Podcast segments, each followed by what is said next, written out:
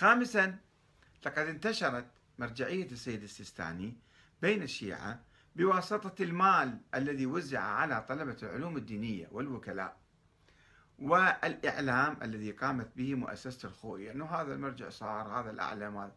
طيب شلون؟ ما ما بينوا لنا في يوم شنو علمه وشنو أعلميته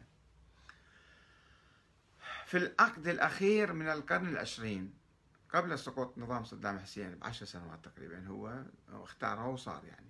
ولم يحدث أن تمت عملية تقليده بصورة شعبية أو رسمية.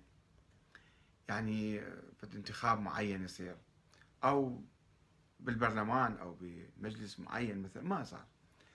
من خلال البيعة بايعوه وهو قال أنا أتحمل مسؤولية وأنا صرت إمام عليكم. إمام ديني على الأقل ما صار شيء. لا هو أخذ بيعة ولا أحد بايعه أو الانتخاب مثلا مجلس الشورى يقعد وينتخبه. أو مجلس شورى مثلا. وبالتالي فهو لم يلتزم بأي برنامج للحكم والقيادة.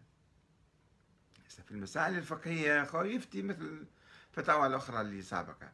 بس بالدور السياسي اللي يقوم به هذا يحتاج أن نعرف خطك شنو أنت.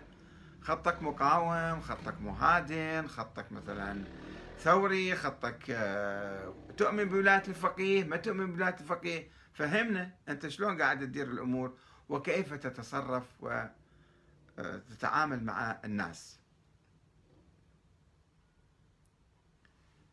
إلا ما يراه هو شخصيا فقط أو ما يتفق عليه مع آخرين مجهولين.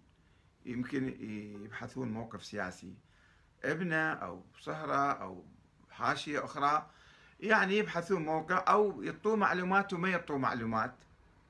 وهذه مشكلة عند كل المراجع حتى عندما يكبرون بالسن يعني بعد هو ما يقدر يتابع كل شيء مدير المكتب هو يرتب اللقاءات ويرتب من يتكلم وياه ومن ما يتكلم وياه. حقيقة يعني فهذه مشكلة كبيرة. ودون أن يسمح أيضا